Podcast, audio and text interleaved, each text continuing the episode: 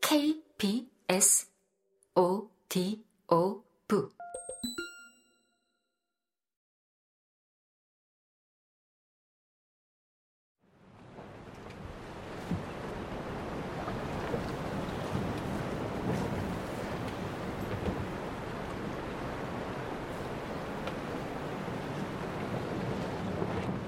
클리퍼들은 캘리포니아의 곡물, 중국의 차, 오스트레일리아의 곡물과 양모, 영국의 석탄, 인도의 황마, 페루의 구아노 같은 상품을 운반했다.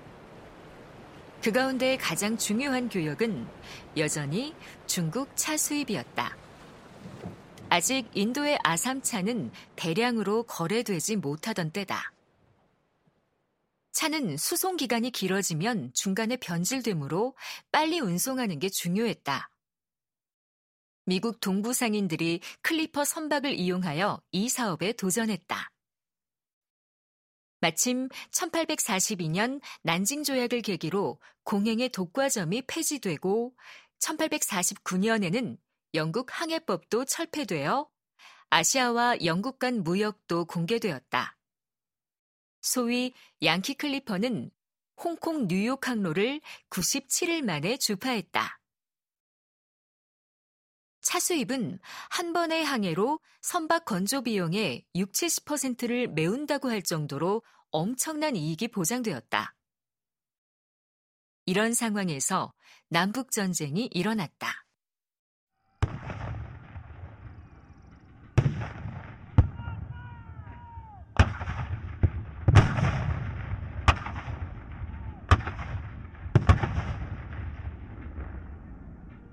전시에 미국의 수출입 활동이 주춤한 사이에 영국 선박들이 이 상황을 이용하여 차수송 경쟁에 뛰어들었다. 이 즈음 클리퍼들 간 속도 경쟁이 벌어졌다. 먼저 항구에 도착하면 훨씬 더 큰 이익을 얻을 수 있기 때문이다. 같은 시기에 중국을 출발한 선박 중 누가 가장 먼저 영국의 선착장에 화물을 내려놓는지 경쟁하는 경주가 벌어졌다. 1866년에 소위 차 운송 대경주가 유명하다. 중국 푸저우를 출발하여 런던으로 항해하는 12척의 선박이 벌이는 숨막히는 경주 광경을 당시 신문들은 마치 본듯이 그려냈다. 희망봉을 돌 때는 다섯 척이 선두 그룹을 형성했지만 그중 두 척이 뒤처져서 태핑호, 에리얼호, 세리카호 세 척이 남았다가 세리카호가 뒤처지고 남은 두 척이 마지막까지 경쟁을 벌였다. 1866년 9월 12일자 타임스는 이렇게 묘사했다. 70일 동안 서로의 시야에서 사라졌던 에리얼호와 태핑호는 수요일 아침 리저드 부근에서 서로를 발견했다. 두 쾌속 범선은 강력한 서풍을 받아 최대 한도로 돛을 펼치고 막상막하의 속도로 운하로 향했다. 그날 하루 종일 두 배는 거리를 좁히지 않았고 인상적인 방식으로 서로를 견제하며 운하를 향해 전속력으로 달렸다. 가끔씩 파도가 두 배의 기둥 끝까지 차올랐다가 갑판을 쓸어내렸다. 다음날 아침 던지네스의 도선사 주재소에 다가선 두 배는 자신들의 위치를 알리기 위해 파란 불빛을 쏘아 올렸다. 동이틀 무렵 도선사들은 각 배에 동시에 올라탔고 두 배가 다운즈에 도착해 증기 예인선에 끌려 강으로 들어설 때까지 흥미진진한 경주는 계속되었다. 두 배는 여전히 막상막하였다. 그러나 뜻밖에도 태핑호를 끌던 증기 예인선의 힘이 우세해 에리얼호보다 일찍 그레이브젠드에 다다랐다. 세리카호가 그 뒤를 바싹 쫓았다.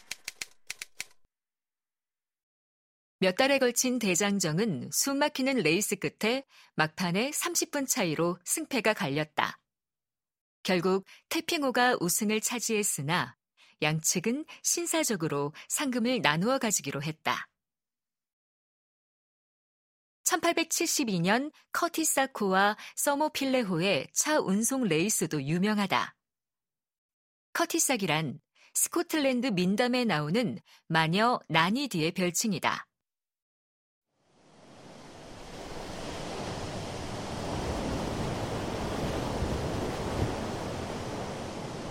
커티사코가 한때 740km 앞서다가 태풍으로 키가 부서지는 바람에 일주일 뒤처지게 되었지만 그럼에도 불구하고 끝까지 분투한 점에 사람들은 찬탄을 아끼지 않았다. 이 배는 현재 그리니치의 박물관 선박으로 보존 중이다. 이 시기가 클리퍼의 전성기였다. 사람들은 날아가듯 빠른 속도로 태양 위를 질주하는 멋진 범선의 모습에 환호했다. 그러는 동안 시대가 바뀌고 있었다. 산업혁명이 진행되면서 많은 산업 분야의 동력원으로 사용되던 증기기관이 선박에도 적용되었다.